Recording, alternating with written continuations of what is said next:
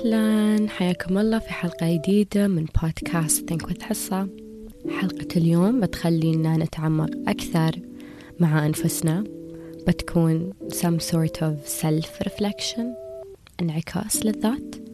بنحاسب أنفسنا شوي. بنحلل تصرفاتنا وتفكيرنا وقراراتنا عشان نعرف جوابنا لسؤال واحد ومهم. هل أنا سام؟ أو am I toxic? كلنا عندنا أشخاص سامين في حياتنا سواء كانوا بعدهم في حياتنا أو قدرنا نطلعهم من حياتنا. لكن نعرف الأشخاص السامين ونعرف كيف تصرفاتهم ونعرف آه، مشاعرنا تجاههم ونعرف مدى تأثيرهم ممكن يكون علينا. تأثيرهم السلبي طبعا. لكن هل فكرنا وهل سألنا أنفسنا هل أنا ممكن أكون toxic؟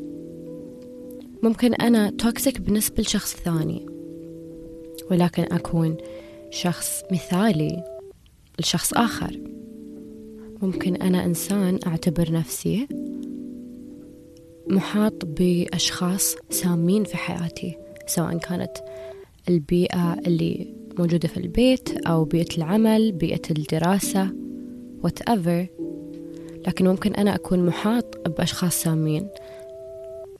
وأيضا أكون أنا شخص سام بالنسبة لشخص آخر. باختصار شديد جواب السؤال هو إذا أنا لم أتشافى من صدمات مريت فيها وإساءات مريت فيها وإذا أنا محاط بأشخاص سامين في حياتي فأنا على الأغلب شخص سام. شخص سام. لشخص واحد على الأقل. هل هذا الشخص أخوي الصغير؟ أختي الصغيرة؟ زوجي؟ ولدي؟ أمي أو أبويا؟ المهم أن على الأقل أنا الشخص السام أنا الفيلن. لشخص واحد. أولا إذا مؤمنين بالكارما أو كما تدين تدان فأكون عارف أن إذا في أشخاص سامين في حياتي معناته أنا إذا أنا مش واعي لين الحين. لكن نوعا ما أستحق هاي الأشخاص تكون في حياتي لأن يا أني أنا أكون شخص سام اتجاه نفسي أو أكون شخص سام لشخص آخر. فأنا أستحق الأشخاص السامين اللي في حياتي. لكن في فرق وايد واضح بين أشخاص سامين أنا اخترت أن يكونوا في حياتي حبيب صديق زوج وأشخاص سامين مش واضح أني أنا اخترتهم في حياتي اللي هم أهلي أمي أبويا الناس اللي موجودين في البيت عائلتي. إذا عندي عائلة سامة معناته هم موجودين علشان يعطوني درس أنا كنت أحتاجه أو أنا أحتاجه. درس في حب الذات في احترام الذات درس في وضع الحدود درس في أني أوقف الناس عند حدهم أقوي شخصيتي whatever it is. لكن هو درس. وأي شخص ثاني غير العائلة سام في حياتي هو شخص يعطيني علامة ويأس يساعدني يقول لي ترى by the way أنت بطريقة أو بأخرى سام. هل أنا سام اتجاه نفسي أو نفس ما قلنا آه اتجاه شخص آخر ولو على الأقل شخص واحد. فهاي أكبر علامة تدل على أن ممكن أنا أكون شخص سام. علامة ثانية الناس يتغفلون عنها ويتجاهلونها أكثر الوقت وأصلا ما يعترفون فيها. هي رأي الناس أو كلام الناس أو مشاعر الناس تجاههم. عندنا شيء نقوله اللي هو والله أنا ما نهتم الناس شو يحسون ما أهتم أنا الناس شو يقولون عني؟ ما أهتم في رأي الناس ما أهتم ما أهتم. حلو شيء جميل. نعم بحدود. لأن إذا أنا شخص واعي شخص طيب شخص نيتة صافية يخاف ربه شخص ينشر الإيجابية ينشر الحب ينشر الأمل في قلوب كل حد يصادفه فشو النسبة أو شو probability إنه يكون في نسبة كبيرة من الناس ما تحبني أو مش متقبلتني خلونا نكون واقعيين. خلونا نكون واقعيين. إذا أنا شخص أناني أفكر بنفسي فقط أسوي الأشياء اللي أنا أحبها ما أساعد حد ما أنشر شيء أي شيء أنشره يكون سلبي نكد مشاكل آه، حش نميمة whatever all the bad stuff.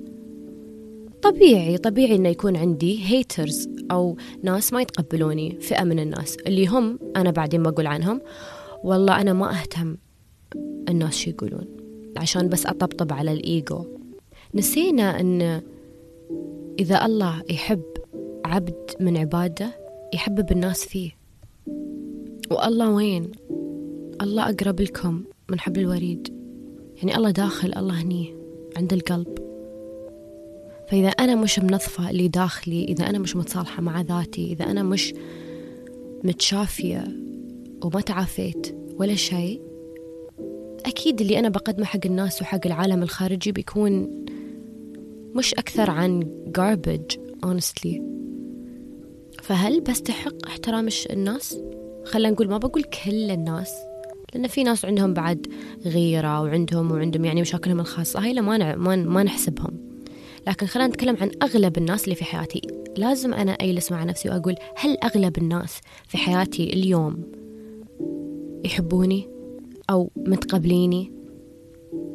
مرتاحين لي؟ يستانسون لما أدخل في مكان لما أسير مكان لما أحضر شيء؟ أو العكس. وأخلي الإيجو على صوب شوي. ما أقول ما أحط أسباب أو أعذار. أو والله هذا ما يحبني لأنه واحد اثنين ثلاثة وهذا ما يحبني لأنه شي لأنه هذا يغار وهاي تغار وهاي ما okay يعني okay. لكن خلينا نشوف النسبة الأكبر. هل أغلب الناس يشعرون بهذا بهالمشاعر السلبية تجاهي؟ إذا نعم. فللأسف للأسف الشديد أنه ممكن أكون سامة. والإنسان الواعي بيعرف يفرق. ليش هذا الشخص ما يتقبلني؟ هل لأنه أنا آه فعليا شخص مثلا ممكن أكون مغرور أو أناني؟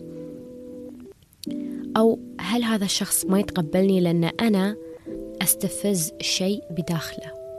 يعني هل ما يتقبلني لأن في غيرة لأن أنا عندي شيء هو ما عندي إياه؟ لأن هذا طبيعي هذا موجود. فلو نبغي نجاوب على هذا السؤال بكل صراحة وبكل شفافية ونحصل على الإجابة الصحيحة لازم نكون open وصريحين تماما مع أنفسنا وننزل هال walls وما نجامل أنفسنا ولا نسلك حق أنفسنا خلاص. stop صدق. هل أغلب الناس في حياتي متقبلين؟ متقبليني أنا كإنسانة كشخصية؟ أو هل أغلب الناس في حياتي ما يقدرون يتقبلوني؟ كل حد عنده مشكلة معايا. لو نرجع حق السبب الرئيسي اللي ممكن يخليني أنا أكون سامة لشخص آخر هو بكل بساطة أني أنا لم أتشافى بعد. ما سكرت على الوونز الجروح جروح الماضي سواء كانت من أم أو أب أصدقاء whatever it is لازم لازم أخذ وقت أتشافى. بعد ما أتشافى بعد ما أتصالح مع ذاتي بعد ما أسمع حلقة خريطة الصدمات اللي ممكن أنها تساعدني أتشافى بشوف إن الحياة تعلمنا تعطينا تاخذ. الحياة عادلة تماما. حتى يوم أنا كنت أحس أني أنا مظلومة بشوف بعدين؟ هاي بعد فترة طبعا بعد الوعي بعد التنظيف الداخلي. بعد هذا كله بشوف أن كل شيء صار صار بسبب حكيم. صار وأنا فاهمة بالضبط ليش صار. صار وأنا أقول الحمد لله أنه صار. لأن there is no other way. This is exactly how it was supposed to go.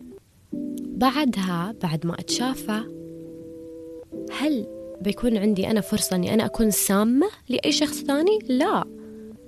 ببدأ أني أنا حتى أساعد الناس اللي حولي. عشان هم يتشافون عشان هم يصلحون عشان هم يتعافون. بكون أنا اللي مو باللي أنشر الكره والحقد وال وال والطاقة السلبية. لا بكون أنا الشخص العكس تماما. وما بكون سامة لا تجاه أختي الصغيرة ولا أخوي الصغير ولا أمي ولا الخادمة في البيت ولا أطلع حرتي في أي حد لأن أصلا ما في حرة تطلع.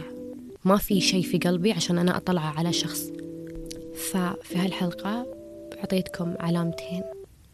ممكن إنها هي تدل على إجابة هذا السؤال اللي هو هل أنا شخص سام؟ إذا نعم حلو. يلا أبدأ أشتغل على نفسي. الحمد لله أني أنا عرفت أن أنا سامة.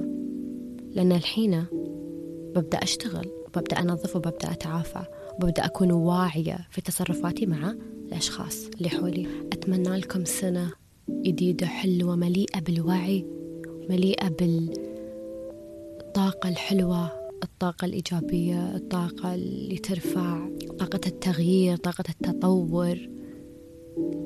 وأتمنى لكم يوم سعيد. باي باي